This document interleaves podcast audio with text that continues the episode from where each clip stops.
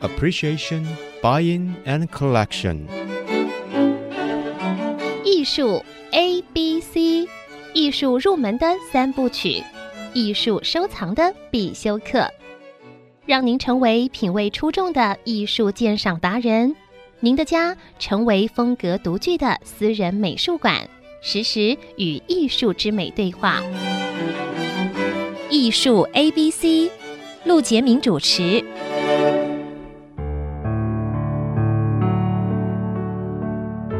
这里是爱思之音主客广播 FM 九七点五，你所收听的节目是艺术 ABC，我是陆杰明啊。那么整个呃艺术市场的气氛啊，因为疫情的这个冲击啊，其实我觉得呃台湾还是很幸运的，那冲击有限，但是整个疫情的关系，造成整个台湾的这个画廊产业界其实还是面对一些困难的，因为逛画廊的人没有以前那么多了。但是我在这里要鼓励大家，趁着这种机会啊，你这个戴口罩，几乎每个画廊它都会给你量体温啊，所以你戴着口罩进去看画、看展览，其实是最安全的。 所以这个这个呃逼你这个去餐厅一定要脱掉口罩，要安全的多了。那么看看好的展览啊，尤其像现在故宫啊，故宫博物院现在也有好的特展。我的建议大家每三个月啊要去逛逛故宫啊，因为这个每三个月，其实故宫博物院都有一些特展新的这个项目特展展出。那么其他大概百分之六七十是常态展，但是呢，哎，每三个月会有一些新的展览，所以每三个月还是要去逛逛故宫的。那么前些日子呢，跟这个在新竹玻璃工艺博物馆的办个展的许文龙老师聊到他的个展，他留下来，我们聊点别的啊。那么，所以今天欢迎玻璃艺术创作这个许文龙老师，欢迎你。好，谢谢陆老师。刚刚讲到故宫，哎，是故宫其实有历代的这些各种雕塑，对吧？你是是是你是这个台艺大雕塑系，是又到留园做厂长，是经历了大量制造。我的意思有点像体会古代工艺的这些呃为皇上做 做做东西的这种感觉，对吧？是是你历经了那个，然后你又在台湾清大念硕士，是跟雕塑有关。对然后你又去北京工艺美院前身啊，也就是现在的清华大学艺术系是去做这个呃博士啊，这不容易的一个一段过程。所以我很好奇，你这个以雕塑为主的这一条路啊，累积了丰厚的这个知识、尝试。然后呢，说起这个、呃这个北京清华大学艺术系，我认识一个陶艺家叫白明，呀， 呃，是是白老 师，你肯定认识他 我的。认识认识认识。哎，他在陶艺界的影响， 呃，这个很大， 对 吧？因为最早我做秘书长的时候呢，我去北京有跟他碰过，他送我他做的小杯子啊， 哇， 然后然后呢，他送我一本书，他 Yeah 做的陶艺的全世界陶艺的一本书，蛮想这个在这个陶艺的世界做出一些影响全世界的一些动作，你知道吗？是是是，这是真的。呃能力很强，很对强不对？ 所以你你跟他一定认识，对吧？对对你对你对他的这个感觉怎么样？呃嗯、白老师这个就是其实人很好，对，然后也很有亲和力。是的然后尤其他做的作品，其实很有中国在陶瓷的一个古老文化的一个过程当中。你看他的他的东西，它不是纯粹的像宫廷的那种感觉，还把整个历史这种泥土的感受放进去了。哎，哦所是，以很有 意思。而且他也创新不离传统，因为他用 Yeah 用的是青花白瓷，吧？对，他到景泽镇，对吧？去用那个白瓷做出来，然后上面有淡雅的青花的图是图案是是啊，所以挺雅的。是而且这个人仙风道骨的，呀， 嗯，这前两三年前我还去了清大，两三年前、是是是还到他的这个办公室。 那我那时候应该也在那里了。哎呀，坐下来喝 茶，对吧？到他办公对对室对坐下来喝茶，是有一个茶席，是是是，大家是围着那个茶席 去去喝茶。在清华大学，呃，每个教室都有他自己的研究室，对的，哦，研究哎而室，且研究对室都蛮还蛮大的，没然后错，通常他们在他们研究室前面呢，一定有一个桌子，对，就是因为常常会有朋友会到来访，对然后就是泡茶、泡茶、泡聊茶，天，哎，茶还不错呢。然后不止工作室，还有还有那个呃助理的学生，呀前前后后一两个跑来跑去的。哦，这这个是常常的，哎呀，这个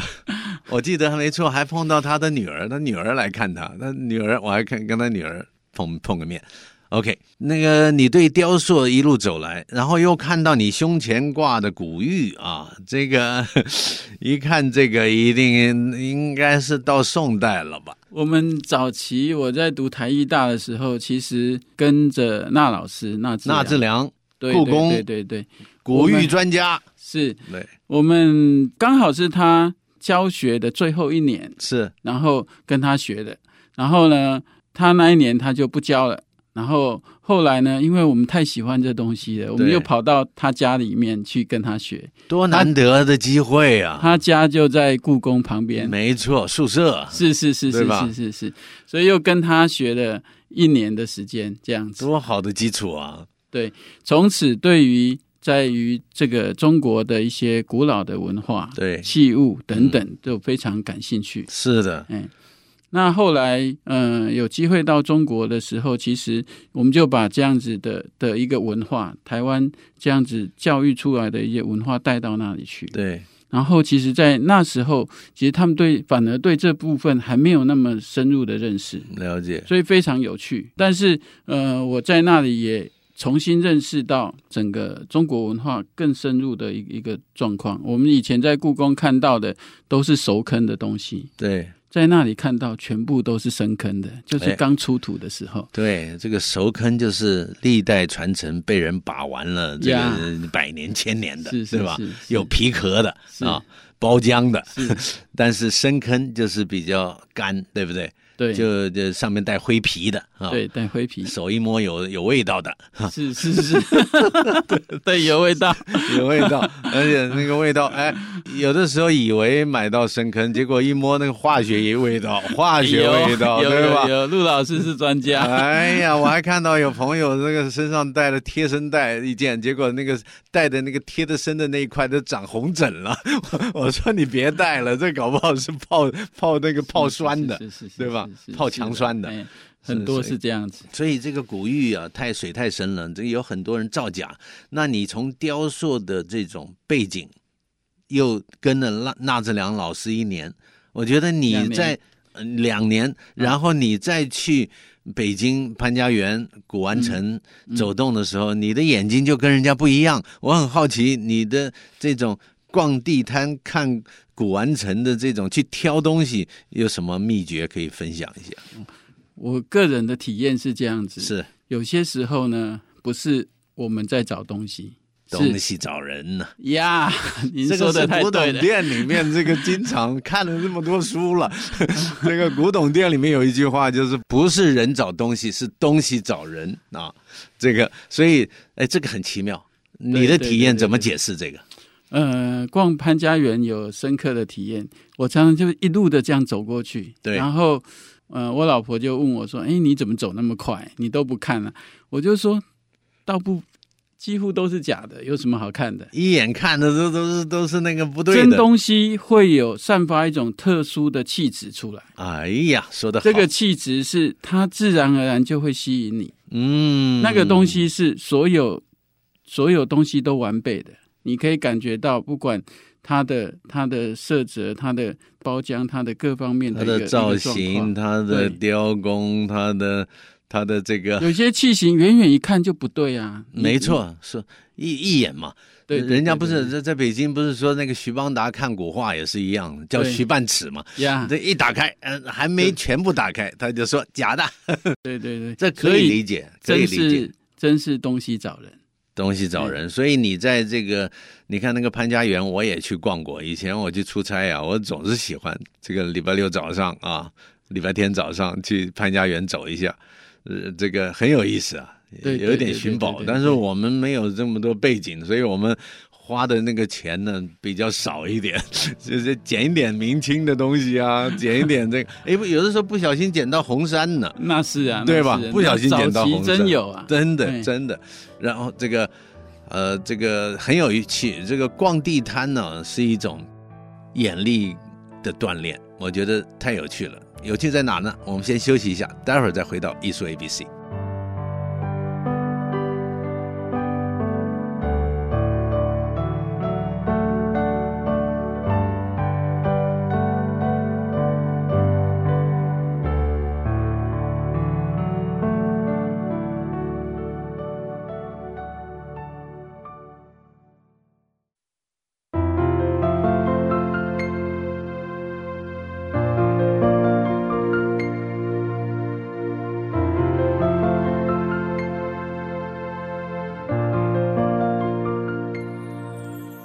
欢迎回到艺术 ABC 节目，我是陆杰明。今天为各位请到的这个贵宾呢，就是玻璃创作艺术家许文龙老师啊。那刚才跟他聊得很高兴啊，因为我们都有逛地摊的经验。 这个，但是我我为什么要在这个节目里跟他聊这个呢？因为大家都逛地摊，你知道，是喜欢那个古文物的啊。你你看我在台湾那个当年光华的时代，对对对对，光华的时商代，哦场，我就会逛地摊。哎，嗯，跟着这个艺术家邱炳恒老师，哦，邱炳恒老师他他当年逛地摊的这个年代比较早， 所以我就跟着他屁股后面 这个去邱逛。炳恒老师我也认识，哎，真的吗？对对对，他是我一个老师的朋友，太好了哎，很熟啊。邱炳恒老师书法也写得很好，没错，哎 呀，他他要是听到这期节目，他可高兴了。是啊，许是啊文龙老师给他加持了一下。 他他的老确婆是特别会煮菜， Number one，这个哎呦，舒适这个艺术家，对其实对对对他其实王他培仁嘛，对王不对？对哎了呀，培 仁，王培仁，各位。各位喜欢吃葱油饼的这个 呃嗯的这个妈妈或者是家长们，请注意，你可以上这个 YouTube 去找王培仁啊，培育的培，仁爱的仁，王培仁的葱油饼。 我老婆前一阵子才看完那 YouTube，照着做哦，挺好吃的。 是是是哎是她是妈妈祖传的，他们家祖是传的葱油饼，是一个简单的东西，是可以做的这么好吃啊！对你你可以在在上那个他的 YouTube 来非常来不容看一易下。，那么你看，我们都认识他们。其实这个邱炳恒老师，我认识他，呃，也有二十多年了，就是二十五年了。嗯、其实逛地摊是跟着他开始的。哦，嗯、他喜欢收老佛像嘛，然后对对呃很老多古玉啊，这个反正就逛那个光华的呃地摊嘛。是所以从光华的地摊的经验，后来我出差的时候，我就会到北京，我就去这个潘家园走走，嗯然后到这个上海出差，就到这个豫园藏宝楼。哎呀呀，徐老师呀呀呀上去过吧对对对对对对，非常有经验，所以在那个地摊上逛，我觉得是真的很好玩的一件事情。嗯、你不必花很大的钱，但是你对在里面逛，第一个呢，你可以看五花八门的东西。 哎呦是，从古代横跨五千年呐、对吧？对对哦可对对可能不止五千年，不止，肯定横跨不止八千一万年啊。是然后一从那个什么呃红山良渚，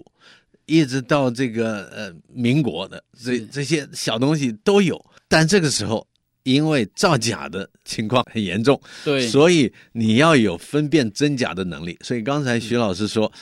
他在逛的时候，诶，看到对的好东西，因为他有一定的，他跟了纳志良老师两年，所以他对呃玉的造型、器型，还有色泽，还有这个玉质的那种状态，他有一定的概念，所以造假的一路闪过去都不对。我跟你讲，有的时候造假的摊位一摊子啊，全部都是造假，没有一件是真的。是，是但是你碰到真的摊位的时候啊，它是零零星星的，呀，对吧？对，它是有这样，有两个铜器，有两呃三件木器，有五件瓷器，有那个六件小玉器，像这种你就蹲下来呃稍微对看一下，对不对？对对对，那你的经验，这个曾经有没有什么捡到自己爱不释手的这个经验呢？在这个部分我倒是有许多的经验哦。那当然我，我其实收有收古玉，我后来也去了解了，像漆器、青铜器，哦还有陶瓷等等，都多有涉略哦，包含这个佛像的部分，青铜佛像的部分。嗯，哎，那呃呃，常常就像陆老师讲的，哎，有些摊位就是有一些是真的，有一些对是有问题的。没错，我记得我有一次收到一个漆器的俑，漆器的俑哇，哎，那这东西是对的，为什么是对的？你漆知道器吗？的俑会到汉代了，对，我收回去之后，我就我就听我一个古董界的朋友说，你你收到之后就赶紧的把用保鲜膜把它包起来，要不然太干它会裂掉。然后放到喷水，然后保鲜膜包起来，然后对放到冰箱里头。是的，是，你照着做了，然后我照着做了，但是结果是什么？你知道吗？哎嗯、结果它还是缩到最后，那个那个木头已经就是整个都干扁到没有了。我只能说它是它是它是对的，对的，但是但是东西没了。，但是 东西没 了，是哎，我也听过这类似的故事哦。你说漆器，因为很多这个漆器出土的墓是尸木，你知道吗？是，对吧？啊是是它是一直泡在水里的一种状态，是那个入土环境是那种状态，所以它没有变形。是，但是你把它一捞出来，它一干，它会快速的裂的。对对开裂对就开始那个水分被洗。被慢慢蒸发掉，整个木头就因就为整个萎缩，因为你想想看，它的胎其实它已经泡松了嘛，是是它是，你干胎的时候，干的出土的环境的话，它都是里面都是松掉的嘛，对对对对，所以它呃我们都结构说已经破哎坏呦掉了，我们都说大漆开片三百年，对吧？呀，嗯一百、0年还是三百年？大漆开片三百年，也就是说，大漆的这个器物，它三百年一定会裂。是像那个三百年的这个古老的油画，它对也裂，也裂那也是油画油料嘛，油漆嘛。是所以大漆开片三百年， 但是你到汉代出土，你想想看，它是什么概念？我曾经听过，他们也是北大的考古系的，他们出来要怎么去保持它呢？是，它出来一个那个耳杯啊，哎呀就是对汉代的耳杯对啊，画的这个黑红漆，对不对是？耳杯。但是呢，它出来以后，他就赶快用石膏弄个盒子，把它浸在石膏里面。对那个石膏一硬了以后，不是把它就固定了固吗？定了，那那个石膏不是一一慢慢的干，慢慢的干，慢慢的干吗？是那石膏还会吸水啊，那干了以后吸那个里面的水，放个他妈半年，对然后小心翼翼的把石膏敲掉，它那个耳杯才被就 OK 的固，定收干。是是是他有这个这个做法，是，啊，听他们聊过，嗯，我在那时候同一个部分我也呃，因为那是木胎嘛，对不对还有对一些是夹柱胎，夹住那更容易，夹住更薄了，对，但夹柱因为它薄，所以说它不反容易而比较坏对。所以有道理我那有道理几个有道倒理是保存的很好。 是，哎 呀，太好了，啊是夹是住夹住也是古古老的工艺，对不对？因为夹住它没胎了，对，它等于是抽掉胎，抽对掉不它对？就布跟漆，不跟漆，对是是当然保存的比 较，它裂的也比较慢一点是嘛是，对不对是？是这样子，有好东西在手上啊。还行 。有好东西在手上。然后古玉也是，古玉也是这个，也是这个都是可以探讨的。所以，呃，像古玉啊，嗯呃，这个碰到这个高古的，有时候红山这些，但是红山因为它造型太简单，太容易造假了。而且它那个石质到现在还有，对，材料也有，就对，就你你红山碰到和田的机会还是少，对吧？对都是地方玉，是地方玉，河磨玉了这些，对这个对吧？地方岫岩玉啊是，是是，但是他碰到和田的机会少，所以地方玉它又容易受罄。对，有是容易有的，时候收到一看，真的是好像蛮对的，但是问题是它的玉质不够好。所以有些时候你要看现在是呃老玉卖不过新玉啊，现在对，现在新玉那个白玉的价格那真是涨翻了。没错，在我们以前是新玉根本就不想看，我们没只错想看老玉这样子。对的，在现在纳智不一样了。跟着纳智良老师看了一些好东西吧。对对对，因为对我们来讲，文化本身还是比较重要，啊我们比对这个东西比较有感觉。那呢，这个节目时间有限，我以后再找你来聊聊别的。但是跟纳智良老师两年，有没有什么精彩的他的这个结论？就是对古玉的判断，他有没有一些一些说法？呃，那老师在那时候教我们，基本上是教古器物学，所以他不只教玉，他其他的东西也教。了 解，嗯、但是他因为他本身是在玉上面有专精之处嘛，哦，对所以说，嗯、当时就有一些，就会有一些朋友就会请我帮忙，请他帮忙看，对，哎，但是说实话，嗯、那老师是不太愿意帮人家看，没哎错，除非特殊的状况这样。对，那有一次呢，因为嗯、我就拿给他看，他虽然有点点不悦，但是对对 哦但是他还是帮我看了。然 后太他好很有意思的是，也因为这样子，我们真正认识到那老那老师他非常深厚的学养，他一上手这个东西一看，他就马上可以跟你讲这个是什么时候做的，然后在什么地方仿制的。也就是说，哇这东西是哦嗯，有问题的这样子，而且他能够说得出来，说为什么在那个地方，因为这个这个东西是干坑、湿坑还是干湿坑，所以它应该在哪个位置，然后哪一年出过这个东西，哦所以你就知道一个、一个学者他在研他究在研究的一个过程，他是非常非常深入的。那这个给我非常深厚的一个印象，也哦了成解为我日后做任何事情的一个一个指标。提到一个重点了，就是说他做学问的那种态度，对不对？是要搞懂一件东西，你看他等于是用了毕生的这个时间去研究它，是是，对吧？是所以他那种态度是最珍贵的，对，所以也给我们后人这个呃这个呃要喜欢古玉收藏的人一个启发，就是说你不能你不能太随意的面对收藏这件事情。嗯，你不能乱买乱收啊，不研究，应该是爱买要研究， 呀， 不这个要很乱重要。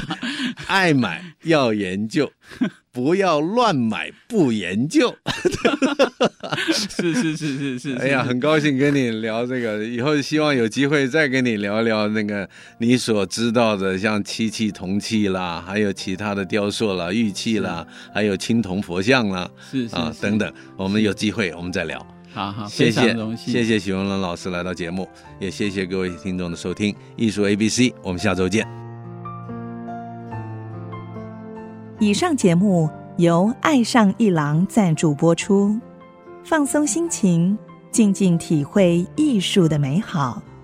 iArt Gallery 让您爱上一郎。